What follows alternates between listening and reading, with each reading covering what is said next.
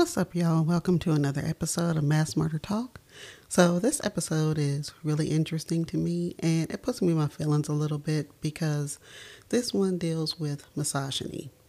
For those of you who don't know, misogyny is when men have a, well, I shouldn't even say men, it could be women too, um, have a hatred, a dislike, or a prejudice against women.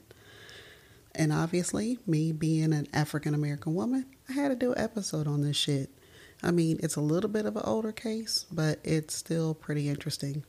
I'll be curious to hear everybody's thoughts at the end of the episode. All right, y'all, so here we go. So, this mass shooting took place October 16th, 1991, in Killeen, Texas, by a 35 year old man named George Hennard. Hennard drove his 1987 blue Ford Ranger pickup truck through the plate glass window at Luby's cafeteria at 12:39 p.m. That day, Hennard killed 23 people and wounded 27. Now, not all of the people that he wounded or killed were women. So, let's do a little backstory. George Pierre Hennard was born October 15, 1956, in Sayre, Pennsylvania. He was born into a wealthy family. His father was a Swiss born surgeon and his mother was a homemaker. He also had two younger siblings. From a young age, they moved across the country, and his father worked at several army hospitals. Later, his family would move to New Mexico for his father's job. So, Hennard graduated from Mayfield High School in 1974, and right after he graduated, he enlisted into the Navy he served three years in the Navy and then he was honorably discharged. And after he was discharged from the Navy, he went on to work as a merchant marine, but he was discharged in 1989 for drug use, which is marijuana. Well, at the time it was marijuana and racial incidents. Several months later, he enrolled in a rehab program in Houston when he was discharged from the Merchant Marines, he had went into a really deep depression. Okay, so, you know, it sounds like he fell off a little bit, but he was trying to get his life back on track. You know, nowadays, the weed thing, it's really not that big of a deal, but, you know, back then it was considered really serious. But shit, I mean, take into consideration the leap forward that marijuana has made over the years. I mean, most of it is medicinal now, and it's really not that big a deal anymore. So things with Hennard started to get a little shaky though. So let's keep going. His parents divorced in 1983. His father moved to Houston and his mother moved to Henderson, Nevada. And it was believed that after the divorce is when George started having problem with women. I couldn't find a reason for the divorce. I don't know if he blamed his mother. I don't know if his mother cheated on his father, vice versa. I don't know. I wasn't able to find anything. But Hennard started working several jobs, including construction, instead, including a construction crew in South Dakota and Killeen while living part time with his mother in Nevada. And he also lived in Belton, Texas, in a colonial style home that his family had purchased in 1980, shortly after they moved to Fort Hood. The Belton house was the house that his mother had kept after his father had divorced his mother. So during this time, his behavior started towards women started getting a little, I guess you would say, creepy. He started stalking two sisters who lived a couple of blocks away. He even went as far as writing them a five page letter in which he referred to women as white treacherous vipers. He also said several other things, but if I tried to reread the letter, we'd be here all fucking day. So in February of 1991, Hennard legally purchased two pistols, a Ruger P89 and a Glock 17.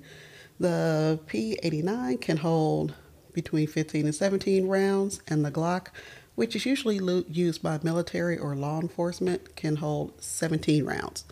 So let's keep that in mind for later. Hennard was described as reclusive, belligerent, and having an explosive temper. There were several reports on how Hennard expressed his hatred of women. His ex roommate would even go on to say that he hated black, Hispanic, and gay people. He would refer to women as snakes and always had derogatory remarks about them, especially after he had had fights with his mother. You know, I really do wish I could have found some information on his parents' divorce because to me, that would kind of fill in the blanks. But as I said, who am I? I'm nobody. I'm just giving my two cents. Hennard was known to be meticulous about his truck. He would always be seen washing it and making sure it was clean. He was also really particular about his yard. He would randomly cuss out neighbors when they would walk past his house, and he would also cuss out the garbage men like when they would go to pick up the trash and you know how sometimes trash will fly out or out of a trash can or you know down the street or whatever he would cuss them out for that. I mean what the fuck are the garbage people supposed to do? They can't control every single piece of litter that flies out of the garbage can. I mean what did he expect them to do? Chase it down the street? I mean come on dude. Let's let's use a little common sense here about two months after the shooting, Henner went to a convenience store in Belton to buy his breakfast, which he did every day. He bought the same thing every day. As he was leaving, he told the clerk, who was a female, if they don't quit messing around my house, something awful is going to happen. So at this point, I'm sure the clerk is like, What the fuck are you talking about? I have no idea what you're talking about. I have no idea what's going on. And the morning of the shooting, she said that he was really different. She said that he was almost calm and she considered him to be friendly for the first time. Okay, so yeah, a little fucking creepy. So let's continue on. So a week before the shooting, Henner collected his paycheck at a cement company and informed him he was quitting. While he was there, he's wondering things aloud like, I wonder what would happen if I killed someone. And he started talking to some of his coworkers about some of the people or the women in Belton that were giving him problems. And Henner just kept saying, watch and see, watch and see. So now at this point, we are definitely seeing some red flags. Saying shit like that today is definitely not going to fly. You can not say shit like that now. It's a whole different ball game. So as we can see, this man is like a pressure keg. The slightest little thing could set him off. We're getting there, y'all. On Hennard's 35th birthday, he talked to his mom on the phone. Later that evening, he decided to treat himself to a cheeseburger and some fries in a little diner outside of Belton, where all of a sudden he just had a burst of rage watching Clarence Thomas confirmation hearings and he went off when he saw the interview with Anita Hill came on. The manager of the diner said that Henner started screaming, You dumb bitch. You bastards open the door for all women. So at this point, I'm guessing this is what sent him into a whirlwind of anger and rage. If you're not familiar with Clarence Thomas, he is the second African American Supreme Court judge to serve on the court after Thurgood Marshall, and Anita Hill is an African American lawyer. I'm not really sure what the interview was about that upset him so bad. I couldn't find anything about that. So, what Henner does next is a little bit fuzzy. So, from what I could find, once Henner saw that interview on TV, he went into a rage and decided to get in his truck and drive seven hours to Killeen, Texas. It's not known why he picked that particular cafeteria. He just decided this is where I'm going to do whatever I'm going to do. Obviously, the people in the cafeteria had no idea this was coming. I mean, this is just a seriously horrific situation. So, at Luby's cafeteria, it was unusually crowded. It was about 150 people or so. So, you know, could you imagine? You're just sitting there, chilling, eating your lunch with your bosses and your coworkers. Y'all are laughing, minding your business, having a good time when all hell breaks loose. You look up and there is a fucking pickup truck coming through the fucking window. So it starts to get a little graphic, and I'm sorry, y'all. The customers at the cafeteria are obviously in shock. They really don't understand what has happened. They weren't sure if it was an accident, if someone had had a heart attack, a stroke, a seizure, what. Once Hennard smashed through the window, he started shooting from his truck. Just as, well, actually, he was knocked somebody down when he went through the window. And just as the man was starting to get stable on his feet, Hennard busted out of the driver's side door holding both his guns. He walks up to the man and just shoots him in the head. By now, bystanders are realizing this is not an accident. So obviously, people are in there screaming, they're scared, they're hiding, they're not sure what is going on. People are seriously confused because, you know, you got to think back then, this kind of stuff didn't really happen.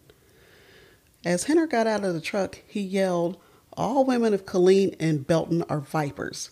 This is what you done to me and my family. This is what Bell County did to me. This is payback day. Hennard then opened fire on all the customers and the staff with both pistols. Of course, once again, of course, there's a lot of screaming, running. People are scared. These people are basically freaking the fuck out. They obviously don't know this man and they don't know what the fuck is going on. Survivors would say that Hennard went around the cafe once shooting people in the head and chest he came back to those that were injured and shot them in the head. The only time he stopped shooting was when he was reloading. He started circling around the cafeteria a second time, selectively choosing his victims. Hennard even said to a woman, You bitch, before he fatally shot her. At this point, he sees another lady hiding under a serving line and says, Hiding from me, bitch? and he shoots her in the head. He saw another man hiding under a table and he shot him. The man rolled over and grabbed his stomach. I wasn't able to find out if the man actually died. So by now, Hennard notices a woman and a baby. He said to the woman, You with the baby, get out of here before I change my mind. I gotta say, y'all, that was a blessing because could you imagine you and your child being shot down for no reason whatsoever. It doesn't matter if there's a reason or not. You and your child just being killed. Awful, awful thought.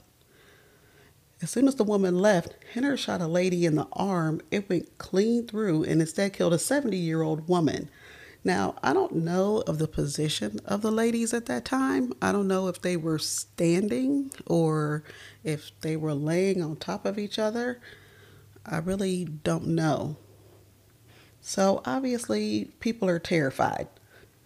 You know, wouldn't you be? I know I would be, but at this point, I'd probably be trying to find a way out too. Hennard came to a table near the rear of the cafeteria where a young man named Tommy Vaughn was hiding and he was huddled on the floor beside the window. So at this point, dude, Tommy deserves a medal because he did something brave and courageous. Tommy threw himself through the window. When he did, it made a way for dozens of people to escape. So, of course, people are pushing and shoving and they're knocking each other down to escape. Dude was like, fuck that. I'm not trying to die today. I'm about to make a way out of here. If I end up a little hurt, oh well, it is what it is. I can deal with a couple of scratches. So kudos to him. So I, I don't know why Hennard didn't try to shoot him or even shoot at him. The only thing I can think is at the time this happened, maybe he was reloading. So the police show up a few minutes later, and by then, at least a third of the victims had escaped. Witnesses said that Hennard reloaded at least three times before the police got there, and when they did, there was a brief shootout. At this point, Hennard was wounded and he retreated to an area between two bathrooms. People were hiding in the bathrooms and had blocked the doors. They're like, You ain't getting in here. Fuck you. You caused all this shit, so you can deal with the mess you just caused. Police kept telling Hennard to surrender, but he refused and he was threatening to kill more people. So even though he was shot and wounded, he still was not trying to give up. He was like, if I'm going out, I'm going out like a soldier. By now, the police had shot Henner two more times in the abdomen, but he was still alive. Once he realized he was out of ammunition for one of the guns, he and he realized that his injuries were getting even more severe, he shot himself in his head with his last bullet. So, in the end, he had shot and killed 23 people, 10 with a single shot to the head at point blank range, and had wounded another 27. Survivors of the shooting would say that Henner passed over men just to shoot women. 14 of the 23 people killed were women. The survivors were later called the massacre 10 Minutes in Hell. At the time, this was the worst mass shooting in the United States until the Virginia Tech mass shooting in 2007.